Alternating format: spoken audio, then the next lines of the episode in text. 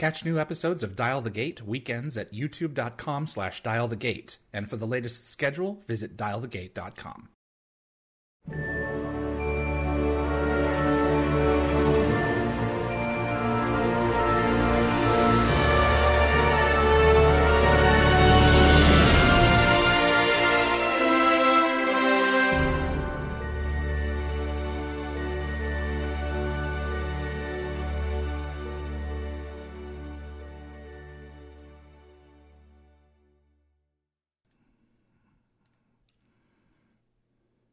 Welcome, everyone, to episode 60.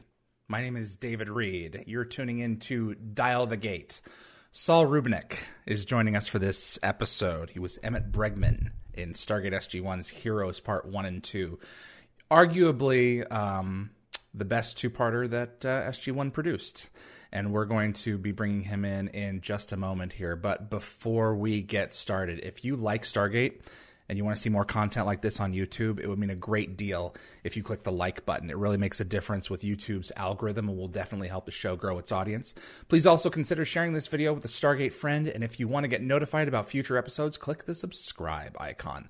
Giving the bell icon a click will notify you the moment a new video drops, and you'll get my notifications of any last minute guest changes. This is key if you plan on watching live.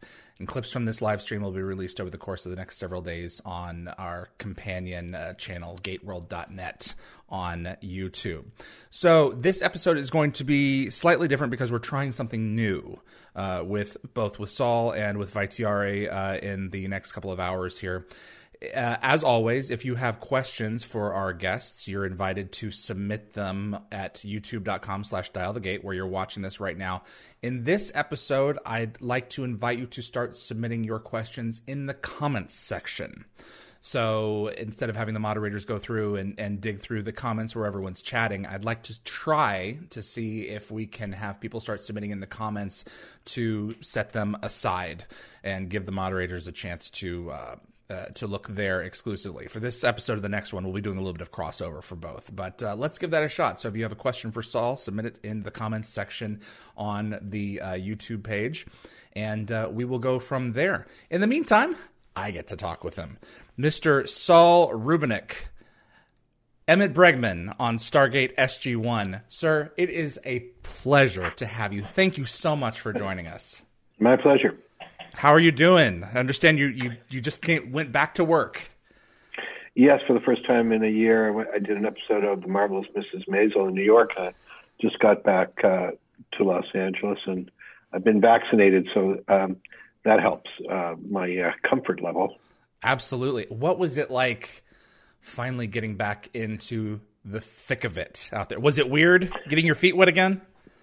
Well, just weird getting out of the house after a year of mostly not, you know, being safe and mask wearing wherever I went, but we didn't go very many places. Yeah. And going to an airport and and um, getting on an airplane and going to a hotel and then going to work, all of that was uh, a bit strange. Um, uh, but you know, it was most people. You know, ninety nine percent of people are compliant and wearing mm. masks and are careful and the set that, that Amazon and the people at Mrs. Maisel were running were incredibly careful and and um, and uh, everybody was very caring and and cautious and uh, sensitive to what was going on, especially because we were working with um, background actors mm-hmm.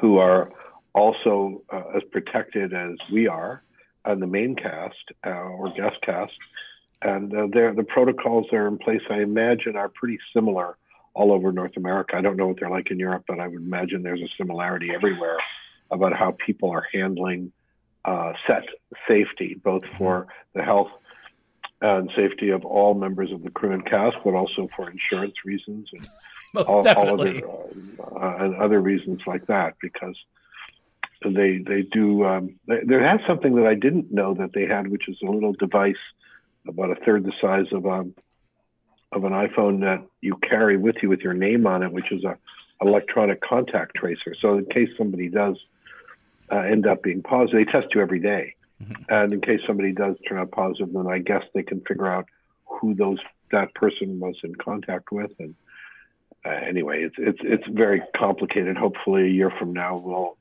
we'll be we'll have to uh, be less vigilant than that. Absolutely. Well, you know, it just shows we're going to get through this one way or the other. So, and a lot of people are like, I don't know, man. It's like we have to let this thing, you know, we have to let yeah. good old human ingenuity take over. So everyone that, pretty much everyone that I talk to, all the Canadian cast, you know, they a lot of them have been back to work, and they carry um, uh, several of them carry uh, uh, proximity devices, so that you know yes, if they're like too close together, then it starts going off and everything else. So you know, you give give humans a chance to figure it out, and we, we will do so. So yeah, it's yeah. funny. I've been I've been going over some of the the uh, people talking in chat right now, and a couple of them are like, I don't know if we should I don't know if we should trust this guy. He he kidnapped Data. you shouldn't trust me. what a I, I have to say because that was that was the first time I had ever seen you, and I mean it, it was a tragedy that brought you on, but at the same time it, it presented one of the more interesting aliens that next generation had uh, ever introduced. And it was that was a terrific performance sir. Thank you. Yeah. I was very lucky. I happened to be in los angeles at the time and the director of the episode tim bond was somebody that I'd known since I was a kid, actually, in Canada. And also because uh, Brent Spiner yes. and I had done theater together in New York. And so when their uh, original guest star got ill um, and couldn't do it, then uh, I was brought in at a moment's notice. I just happened to be in LA. Uh, I wouldn't have been something I could have done if I were in Toronto, which is where I was living at the time. I think I was living at the time in both New York and Toronto, and I happened to be visiting uh, Los wow. Angeles. And I had asked Tim uh, if I could visit the set because uh, Brent was, you know, an old friend, and I liked the show. I was, think it was only its second season that they were shooting, and uh, and he said, "Yeah, just give me a couple of days." And then I got a call in the middle of the night saying, "How badly do you want to visit the set?" Jeez really visit the set. What? Yeah. I have. I have to ask the. Um. Uh. The, there was a line about the Andorians wanting to make a bid on the shipment of Tellurian spices, and you said they have four days to decide. We have to decide right. All right. Is that is that an ad lib? I have no idea.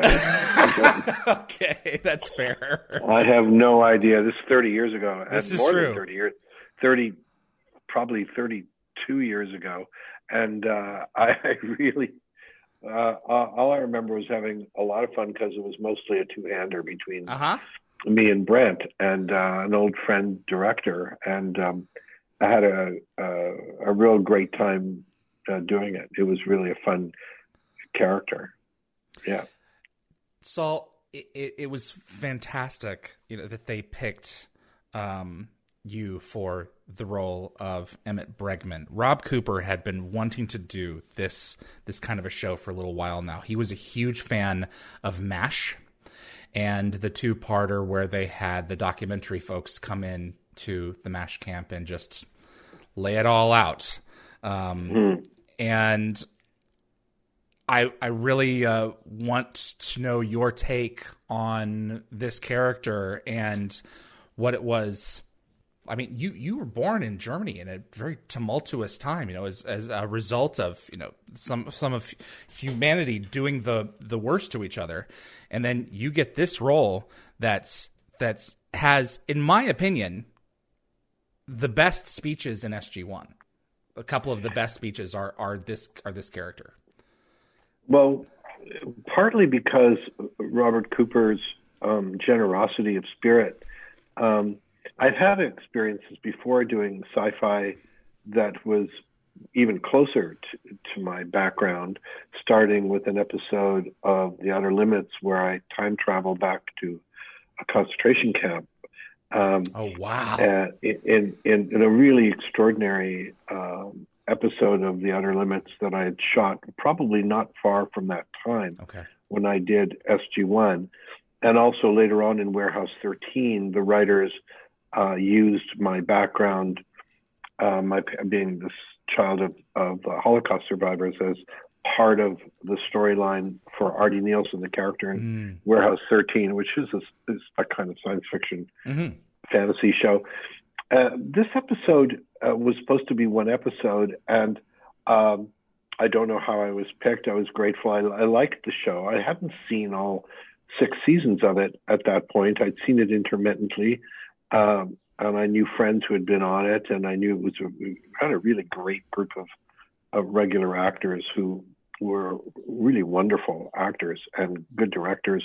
Writing was really top notch, and it was an interesting character because uh, the original idea was that a documentary filmmaker is you know, treated with tremendous suspicion as a kind of left wing liberal who would somehow denigrate the armed services, um, which um, I played into a little bit, uh, knowing that ultimately I was going to um, not be uh, denigrating them. I'd be talking about their heroism, but I didn't know how deeply I would get into it. I also didn't really, I wasn't really aware it was going to be the death of one of the regular characters for good. I, I wasn't really aware of that until we got into it. But one of the things, but we did have a lot of discussions about it, and I, I asked whether or not I could. Um, sometimes you get onto a show, and they really, um, and I have this discussion usually early before I accept.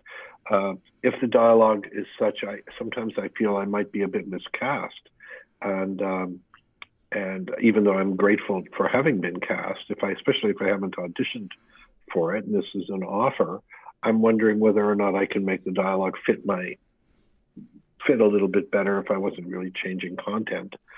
And they were very open about that, and I had a lot of ideas about, you know, they were open to improvisation, which I gather was not unusual on the show, which is very fortunate.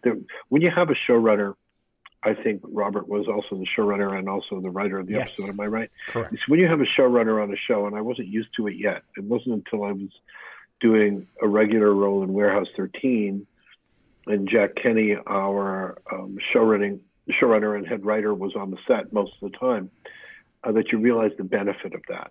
Because um, when when a showrunner and a head writer is 3,000 miles away from where you're shooting, there's not only the time difference, but they really, the directors are given the edict that they really have to stick to the script, and for good reason, because they could get into all kinds of story problems. Mm-hmm. Uh, but when the when the when the showrunner is there, uh, then improvisation is uh, more of a possibility because they can they can say, well, you know, why don't you do it? And Andy, uh, who directed the episode, I think. Mm-hmm. Certainly wasn't his first turn at the bat on this show, no. and there was, and he had done a lot of these, and was an extraordinarily talented, very talented director, and with actors, and and knew the show really well. There was a looseness, you know, uh, about the way we approached it, um, and uh, all the scenes with all the actors I remember uh, were, you know, really fun uh, because there because of that looseness and because Robert was so open and Andy was open uh, the whole shooting style of doing a documentary. They were doing something different. They all appreciated the difference, you know, the the kind of shooting, being able to look right at the camera, the whole shooting style, the handheld feeling of it, my little crew, and right. our, you know, and our stuff that was going on. The biggest thing that happened for me was a long discussion where I said, "Look, I think that you're missing an opportunity uh, and Robert jumped on it and said, "Absolutely, what can we do?" And we we collaborated together on a, a speech that is one of my favorite moments in all of my career, which is talking about the importance, especially after a Trump era, talking about the importance of news, and uh, and about true reporting, and uh, about how important it is to a democratic society. Um, uh, and I remember that speech, and I remember we worked on it together. He was very open to my um, my contribution. I mean, it's all Robert Cooper, but my, but I did have, uh, I felt a significant contribution, which a lot of showrunners' egos won't allow. There wasn't any of that problem, um, and I, I felt appreciated, and I felt welcomed by not only Robert and Andy, but the but the cast, and and it was treated as a very high quality thing, and it was very wonderful when uh, from what I understand, happened is that when they did their first cut of the show and it was long, rather than doing a long episode or a special long episode or whatever they dec- then they decided why don't we re add additional scenes and create a two-parter, and that allowed uh, for the depth of the show uh, to to come out, uh, and it allowed scenes that normally would have been cut down significantly or excised completely to be in the show, and that's all a combination of Robert Cooper and the network uh, making those um, agreeing to do it, and that's why I think it's you know it's why it's a fan favorite um, is because of that. Also because it was significant to lose a, a you know a regular cast member in those circumstances. Very significant, wonderful actress, and and and uh, all of that made it for made it high drama. Plus, I do remember how emotional Don Davis was. I think he was also at one time in the military. Yes, Don he was. was. He was a captain. In, in, and and a show about the military. He was very emotional, incredibly supportive, really a wonderful actor to work with. And uh, I just remember, you know, it was just a, a, really high a highlight in my life working on episodic television, which can sometimes be a grind. Um, sometimes you're you're plugged in and you you you you know they're trying to get in and out really quick and the showrunners are 3000 miles away and you're not you know you it's a good role. It might be a fun episode but this was a special experience. Rob was saying you know yeah that he had some spirited discussions with you about about getting that dialogue exactly right because you know that it is the work that the peop, the type of people that that Bregman do is so key to a democratic society. I'll, I'll never forget that speech for as long as I live. You know, you force the press into the cold, and all you will get is lies and innuendo, and nothing is is more dangerous to a free society than than right. a, a, media that is in service to the state. Um, and it's it's it's a powerful, powerful message, and I think you're absolutely right. I think it's one of the reasons why you know people. Um, even though we lose one, one of one of the universally loved characters, uh, is is an important message uh, that uh, continues to be well received by fandom. You know f- that many of them weren't even born when the episode aired. You know this this thing just continues speech, to succeed. That speech was used. I, I've seen excerpts. Of, I've seen that speech used or quoted on Twitter, um, talking about all kinds of different subject mm-hmm. matters over the, especially over the last you know four years uh, people would reference uh, that speech when people were talking about fake news or about you know how the the media is complicit in conspiracy bullshit and stuff like that. And I was gratified to see it used. Um, uh, yeah, it was it was an important. Um, it was very important that uh, I'll just never forget how open Robert was to to doing it because it wasn't in the original script, and it was it was a, a special moment. And I remember saying, really, really well, saying, "Look, I have this idea. It's not going to take any time because you have to cover me anyway. They're bringing a body in, um, mm-hmm. and we don't know who it is, and we don't know what's going on. Mm-hmm. You have to cover me, and all it's going to be is an extra five minutes, which you can take out. You can cut this speech." Um, if you need to, and just say, "Hey, you know, I need I need access, cut. Um, but why don't you just leave the camera running? And what will you say? I said this, wow. this a version, Man. a version. I will say a version of this. And I remember at lunch going to being with Andy and being with Robert, saying, "Look, I've written this first draft of this, and um, I they worked on it, um, made it significantly better, and um, and that's what happened." Wow. I remember that. Wow. And it's one of the more powerful scenes because um, Amanda Tapping's character of Carter, you know, usually um, under control and uh, uh, on top of things, and you push her over the edge in that scene where you know she she yells at you and tells you to shut the camera off and we'd never seen we'd never seen Carter like that and we understand we mm-hmm. find out later she's lost one of her close one of her dearest friends you mm. and the character pull out the the best some of the best performances in that entire cast you know particularly with Teryl as well you know, before we lose her, there there is a a uh, romantic tension underneath mm. there. She she is she is drawn to Emmett's charm. You know, that's it's one of my favorite scenes in the mess hall where he's like she's like, What's with the ring? He's like, Oh, sentimental my my wife died, you know. We're yeah, beginning yeah. to connect with this character, even though he has an adversarial relationship with our heroes with our friends through through the television. Um, you can understand it. You can understand correct. the adversarial. They think they're they think they're going to be, you know, cut up in a documentary for a particular um, point of view that is not going to be flattering. And uh, and I don't, uh, you know, you don't know what my intentions are really until the very end. Also, it's a discovery for my character to find mm. out how mm. heroic how heroic these people uh, really are, as they would be in any real life situation.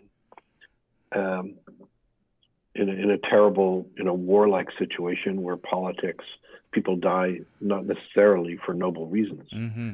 Uh, uh, although she does uh, mm. die quite for noble reasons, but not all soldiers do. Very often they're dying for a lot of old white men sitting in armchairs somewhere. But mm-hmm. you know, uh, but this is, uh, and so my character, he knows he's there to document something that might eventually go public. He's been given an order to do it. He doesn't know what he's trying to get at some kind of truth. He's got integrity, and you don't know where that integrity lies until he's until there's high pressure. Exactly uh, right, and he keeps going. The, the, yeah, the important thing that I'm, that I'm going to em- emphasize is that if it hadn't been a two-parter, I think that speech might have hit the cutting room floor. Um, and many moments would have hit the cutting room floor. And it was a very brave decision on their part. And their creative instincts were right on the money to look at it and go, you know, we have something special here. And it was brandy, you know, the, the, the episodes that would never end shooting. They kept going, you know, um, shooting all kinds of stuff and having to fig- fill it out. But it, it's really worth it. I'm asked about it all the time. Uh, oh, go to conventions are. all the time. Yeah, um, people come who, uh, who are Stargate fans uh, and talk about those episodes specifically. And it wasn't until I don't think I was really aware of the episode's popularity.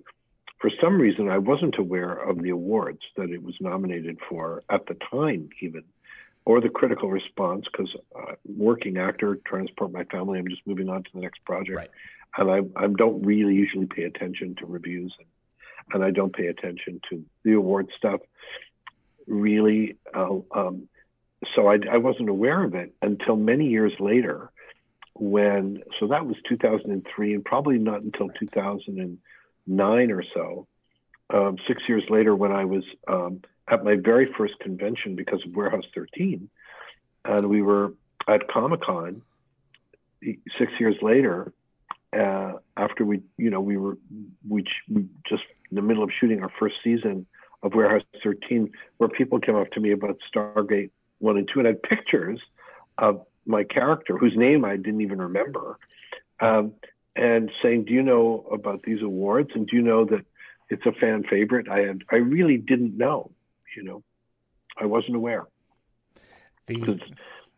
The, yeah, the cast. I mean, I, I wasn't aware of I mean, it's it's the kind of thing that happens to to actors occasionally, especially actors like me who aren't you know stars. We're just working actors. There, for example, somebody said, I think somewhere around 1990, in the middle 90s, somebody said, or in late 90s, are you aware that Kivas Fajo, which is the name of the character that I played in the Star Trek: The Next Generation episode, yeah. is a is a is a game on the internet and there's playing cards and your character is a key card, I have no idea, none. So things to discover about, you know, sci-fi, yeah. There, the the sci-fi fandom is one that uh, continues to persist generation after generation. There are, you know, doctors and lawyers shows. There are a lot of, uh, there is a lot of uh, procedural programming out there that is perfectly good. There is something about about science fiction and Heroes One and Two specifically, and an, an episode like The Most Toys as well, that speaks to the human condition and allows us to recognize the the darker aspects of ourselves and face situations like overwhelming greed or you know hostility for you know alien races or you know a, a, number of different things and force us to think about our place in that situation you know puts mm-hmm. puts us puts us in the center of that and go how would i deal with that situation you know i don't necessarily like that guy but i understand why he's doing what he's doing if i were if i were placed there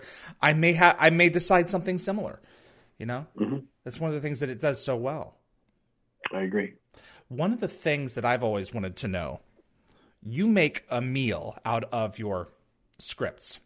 And I want to know if it's just an acting choice or if it's something that you just instinctually do if you're allowed to on the set at a given time. You you speak the dialogue as if you're just making it up as you go. Is how how do you do that? I mean, you, you well, have little little no, asides in the dialogue and everything else. You're going in and out and weaving around it. How how do you how do you achieve that? well, you're just talking about the craft of acting. Yeah. And uh, and um, what was it? Spencer Tracy used to say, you know, just acting. The secret of acting is just don't ever let them catch you at it, um, and don't bump into the furniture. But but you know, when looking at Heroes Part One and Two, uh, when I watched it recently, knowing I was going to do this, I was also caught by a feeling of it's partly because it was a little bit improvised, and uh, and that was allowed, and um, so that there were there was a feeling of spontaneity uh, that comes with it, and I think it's something that I try to bring all actors try to bring that. Uh, all good actors really are working very hard to make make it look as if it's happening on the spot, to be mm. in the mm. present moment, and sometimes the circumstances work in your favor, and the atmosphere on the set works in your favor, and the character, uh, the dialogue, and the, the way it's written works in your favor, and sometimes it's not in your favor. Sometimes actors have to turn, not in this case, is really well written. But sometimes actors have to take, uh, you know, uh, sow's ears and turn them into silk purses, as we say. Sometimes you've got stuff that has been so uh, worked on uh, and made homogenous by committee and executives and notes. Um, sometimes writers uh, don't have the power to fight um, what what happens in the development of stories that you end up with episodes that are forgettable and i'm sure it happens on procedurals all the time and where character is neglected and you really are trying to make your day becomes mm-hmm. the most important thing um, and you're and you end up with stuff that vaguely resembles humanity but isn't really. And so, yes, I mean, I do really hope that whenever I approach a project, unless somebody tries to stop me, I mean, from the very beginning, I'm doing an episodic, if I'm working on an episodic television show as a guest star, I treat it as if it's a going to, you know, an Academy Award winning movie. I'm treating it the way I would any project. I'm trying to set the bar really high. And unless somebody stops me, unless circumstances stop me from, and I have to work around it. And I find that's true with most artists in all situations. In all situations, dancers, writers, actors, musicians are always uh, at their best are trying to um, break through a boundary, and uh, and if they're prevented by circumstance, finances, politics, ego, mm-hmm. um, they they hopefully we all try to work around it. We and combat it as best we can and move on to the next subject, uh, to the next um, to the next job. Um, it is the craft uh, of trying to make sure something appears human. That's why I love playing bad guys because um, really, you know, you play a bad guy the same way as you would a, good guy. Um, it's just, it's not what they look like or the way they smile. It's what they do that makes them bad. Um, you don't know somebody's a bad guy quite often until they're in the middle of doing something horrible. You know, remember. Uh, anyway, it's really not that relevant. But I do remember seeing a documentary. I, I don't remember what it's called, The Thin Red Line or The Thin Blue Line. It was a, interviewing a psychopath, mm-hmm. and I remember the real psychopath. And I remember watching it and going, "There's nothing about if an actor was playing this role." in this interview, he might be tempted to show you some kind of crack in this facade. But there isn't one. And the only time you see a crack in, this, in that man's facade was while he was strangling you. you know, that you wouldn't see it until it was happening. I remember being, that was an interesting acting lesson. But I take your compliment. I'm, I'm very appreciative of what you said. I, I do hope that uh, that the that it doesn't look written when I'm acting. You're you're talking about the craft of acting, and uh, sometimes I'm better at it than others. You know? Well, you know, I do my best. Not every script is going to be a home run. You know, you gotta you gotta take what you're given, and sometimes a job is a job, and there's nothing wrong with that. You know. Absolutely. I have uh, some uh, fans who have submitted some questions here. If you don't go mind. ahead. Absolutely. Yep. Teresa wanted to know in what genre do you prefer to act? Or are they all more or less the same for you? Drama, comedy, something else? What do you love sinking your teeth into more than others? well, I don't think that there, I've ever done a show. I don't think I've ever done a performance where there isn't some humor. I think it's, I don't really like stuff that has absolutely no humor, no matter what the drama show is. I mean, the intense, violent uh, movies, they're at their best when there's also some humor some in it. And I think that I, I try to find a way to do that. But no, the genre isn't important to me. Mm. I don't usually find actors talk about genre uh, as much as they talk about the community that they're working in. You're really looking for an atmosphere that allows you to fall on your face, where failure is not uh, where you're not shamed, where you can actually make mistakes. And, and when producers and directors and writers create an atmosphere where people can um, can fail uh, without shame, that's when you get people doing their best work. And so actors that I know all my entire career, very rarely. I mean, you you do have actors who really you know much prefer. Um, you know, theater to, to working on film, but uh, but I, I would say, and that depends also on who you're working with and what you're, you know, who, what you're doing. Who, what's the script like? Who, who, what's the community like? Actors look for the community that they can, they think that they can work well in, and that they can work collaboratively in. I think uh, the the comedy, so much of the comedy in in Emmett Bregman, is watching him deal with his frustration of filming a documentary that may never be shown. Right. and there's there's a certain there's a certain humor in that. He's sitting there in the yeah. editing bay, um, and they're like, "Where's the shot of Neil Armstrong hitting the golf on the moon? I don't have it. I have. There's yeah, this right. unbelievably boring. This is yeah, talking right. heads. I have yak yak yak. Yeah. And yeah, I remember. I remember it was funny. I, I, we wanted it to have have that frustration to be funny. And that he carries it out also that he has no he's he openly says you know i don't care what you guys think of me. He openly goes to general hammond's office oh, don s davis and you know asks to use his phone to call the president. You know that that guy had balls. Yeah that was uh, all rob cooper yeah. What? Uh, it's great great writing. And and all you have to do is uh, you know you know carry through when you have great writing it's really easy really easy. Yeah. Uh, Matthew wants to know: Was Warehouse 13 as much fun to make as it looks? He says he's a huge more. fan of the show. More fun, uh, more fun to make than it looked. Uh, we all loved each other. Uh, we were incredibly fortunate because of um, Jack Kenny as our showrunner, uh, and David Simkins, who started us off.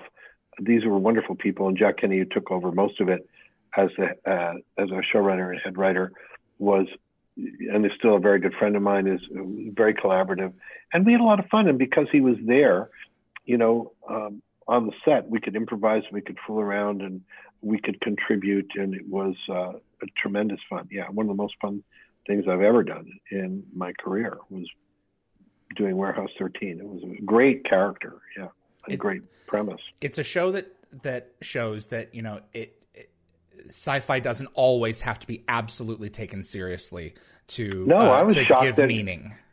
It should. The show should never have left the air. It was, it, you know, it, it's all these financial and political decisions. That was a show. Listen how how rare that show was. Was that you could watch it if you were eight or eighty, and it was you know what do families watch together today? Game shows, mm-hmm. singing contest shows. How many Disney shows movies? are there on yeah. the air? How many shows are there on the air that you know that the parents are going, okay, this is for the kids, and they you know, or out of their minds, uh, but but it's for the kids. But this show works Warehouse 13 worked on an eight year old level, a 15 year old level, a 25 year old level, an old person level. There were jokes only meant for older people. There, yeah. were, there was a sense of adventure. The violence was kept at a minimum. It was still a lot of fun. It was also every single artifact had historical accuracy. Mm-hmm. So teachers loved the show because they could talk about it with their students um, uh, in science and in, in math, in history, and in English literature. All the artifacts were that were represented had some uh, relation to a real historical object, right? So that was really fun. So the answer is, it was even more fun than you could imagine. It was, it was, uh, mm-hmm. it was, it was really a fun show to do. Never should have gone off the air. Should be brought back. Wouldn't be surprised with as much stuff that's coming back these days, you know. And it's, uh, it's, it's the best art that leads a viewer to go, hmm, let me Wikipedia that. Oh, yeah, yeah, yeah, and opens up doors of new knowledge and mm-hmm. all. I mean, even I'm sure there's a cure there's a curator or two out there who said, you know what, I I, I fell in love with my job on watching Warehouse 13. So yeah, you know, absolutely. Yeah, it's great. Yeah. Elizabeth Lee, um, do you have any specific rituals for when you prepare for roles, research or tools that you use, rehearsal for set or stage? What's your process? I think it kind of goes circles back to the the discussion about how you try to find spontaneity in the dialogue, depending on how free you um, are to do so. I, prep is prep is different. It depends on the role. I mm. mean, uh, you, you, sometimes it it really is a question uh, that I, I know that the less work, the less prep I, I do, the better. For example, I just did a role um, in this series called Hunters for Amazon that was with Al Pacino, uh, based on these people who are hunting Nazis in the late 70s in New York. And my character is a Holocaust survivor who has an accent much like the accent of my own dad's mm-hmm. accent. So it was very easy for me to do. And really, I didn't have to prepare uh, or do any research. I was born to play it in many mm-hmm. ways. Um, sometimes uh, I did, you know, there's there's intense research into what I remember really, really thinking and reading a lot about the the writers that worked in westerns before I did Unforgiven. Um, I've played scientists where I really wanted to know a little bit more about it. Playing a character like Kivas Fajo, Kivas Fajo with no notice whatsoever, having to step in to another actor's yeah. shoes because he couldn't do it yeah. was really all that brought me back to playing an alien was children's theater and the kind of fun I had doing children's theater. So the answer is because I'm an untrained actor, um, because I, I mean, except when I was a little boy, because I was a child actor on stage only, not in film or television, doing children's theater and some adult plays, but you know, playing Tom Sawyer or Jim Hawkins, and and I was you know, taught by when I was a child. But otherwise, I learned on the job. And so as a result of, I don't have a method as such. Um, the method that I have is to, um, if I, if, if there's a character I know very little about, I really try to invent a backstory that I understand, um, that I have secrets that I don't need to tell anybody about some understanding of a, back, a backstory that gives me what I need in order to to be as natural as possible playing the role.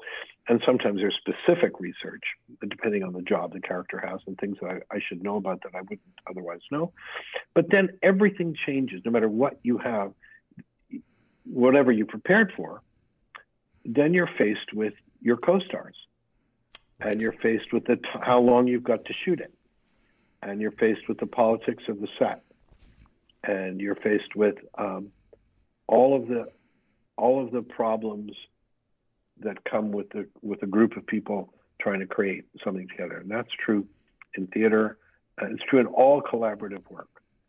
Um, uh, that the reality of the group of people affects what you're doing more than anything else, especially when you're not a superstar.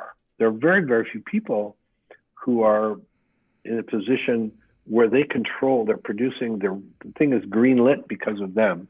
They control it all. And that presents its own problems of having, I'm sure, of having people agree with you too often because they're worried about their jobs. And you really need to have people around you that you can trust if you're in a position like that. But I've almost never been in a position like that. I've seen it with mm-hmm. other people. Uh, but for most of us who are working either as regular characters or guest stars or recurring characters, on television shows or in movies, uh, people keep their methods private for the most part, you know. Uh, and for me, the answer to your question is there is no specific ritual that I have. It all changes depending on the circumstances that I'm in. Understood. Thank you. Scotty 0709, how do you think Artie from Warehouse 13, how do you think Artie would have reacted to the Stargate program? Oh, uh, uh, that's an interesting question.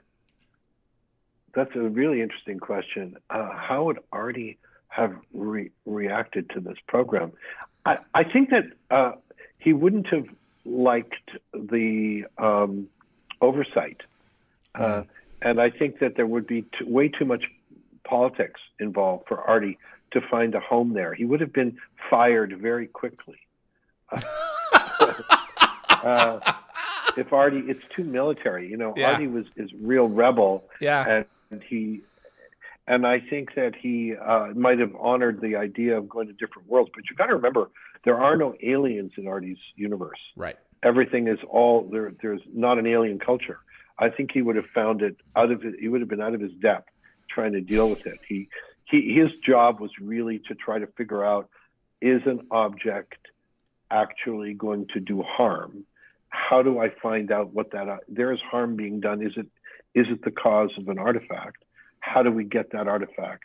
And that's it. That's all he needs to do. And then he has to control them all in this warehouse, and and he you know that he's given his life to. So anything that would have required the kind of rules and organization that a, a military atmosphere would have had to put on him, he would have been gone in three days. Mm. By, he would have been kicked out. It's like that's it. That's that's enough. Yeah, I'm done. Jeez. Last. He would have been dishon- dishonorably discharged. people, can, some people can only go so far. So, last question for you, Patrick wanted to know. Um, was there ever any talk of bringing Emmett back? He was mentioned a couple of times later, at least once. Or uh, if were Stargate to return in the fourth series that Brad is uh, trying to get off the ground, uh, would you be open to a return? particularly if uh, if the Stargate uh, program ever went public. Wow, I, I, didn't even know that they were trying to bring Stargate. He's back. been trying. Oh, oh, that's really cool.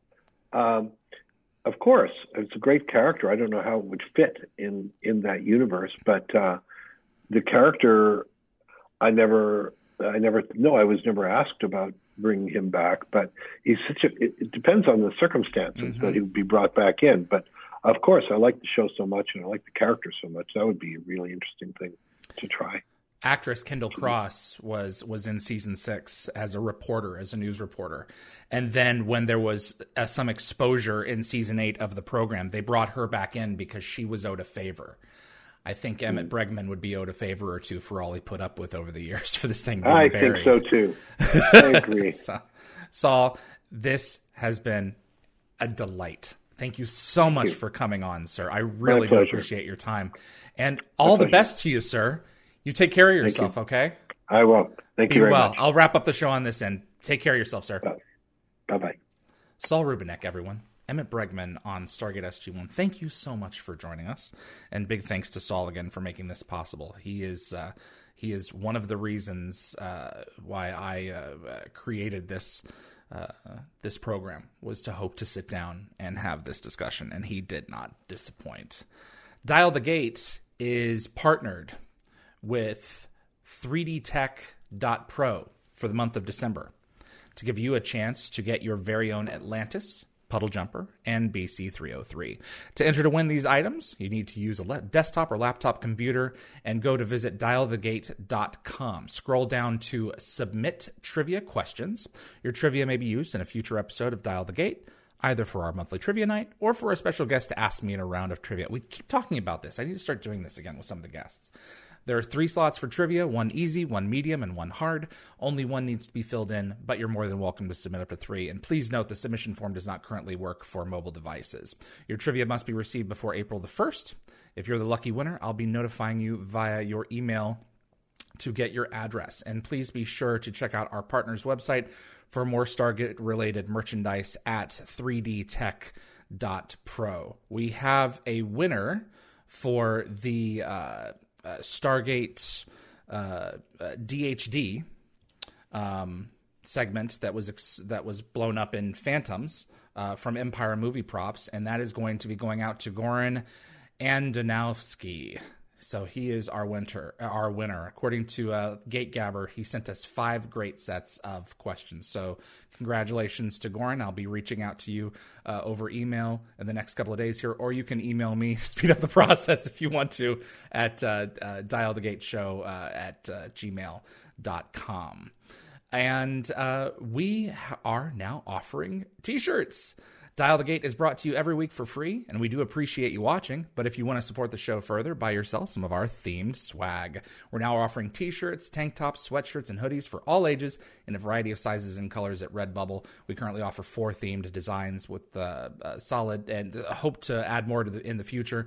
The word cloud designs have both a solid background or transparent background option, so you have some flexibility between choosing a light or dark color. Do keep that in mind when you're making your selection. And checkout is fast and easy, and you can use your Amazon or PayPal account as well. Just visit dialthegate.redbubble.com and thank you for your support. And if you really enjoyed uh, this episode, I would appreciate it if you do click that like button because it's going to make a difference with YouTube's algorithm and allow the show to grow.